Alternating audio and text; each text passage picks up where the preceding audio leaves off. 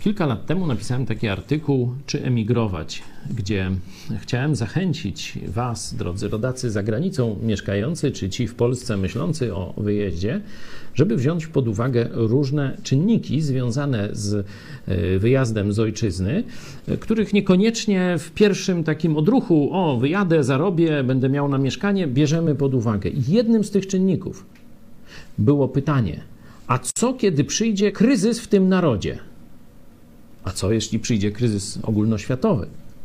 I teraz już ci, którzy na przykład byli w Wielkiej Brytanii, to wiedzą, że jasno nawet same władze brytyjskie mówią, Polacy najbardziej ucierpią. Mają słabe umowy, często pracują na czarno, teraz stanie e, gospodarka, teraz e, przestaną ludziom płacić pieniądze. No to jeśli ktoś ma legalną umowę, to jeszcze jakieś tam może dostanie mm, zgodnie z umową jakieś pieniądze. Jeśli ktoś był na czarno, nie ma pracy, nie ma płacy. W Holandii, zdaje się, czy w Niemczech, już nie pamiętam, bo tych newsów jest bardzo dużo, zaszantażowali Polaków, że jeśli wyjadą do domu w strachu przed koronawirusem, to nie wypłacą im zaległych pieniędzy. I takich historii można by mnożyć.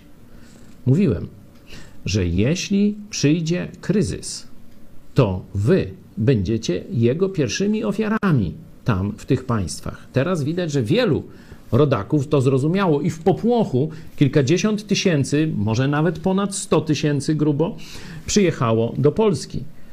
W sposób nieprzygotowany. Często zostawiliście tam sporą część swojego dobytku. Jesteście teraz w zawieszeniu. Tu nie macie gdzie. Często kwarantanny i tak dalej, i tak dalej. Macie ogromną ilość problemów.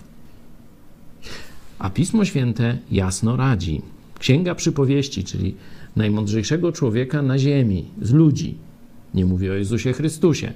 Salomona mówi tak: Jak ptak, który daleko odleciał od gniazda, tak człowiek, który się tuła z dala od ojczyzny. Bóg po coś nam dał naszą ojczyznę.